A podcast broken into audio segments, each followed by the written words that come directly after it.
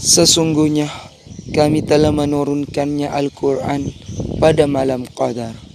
Dan tahukah kamu apakah malam kemuliaan itu?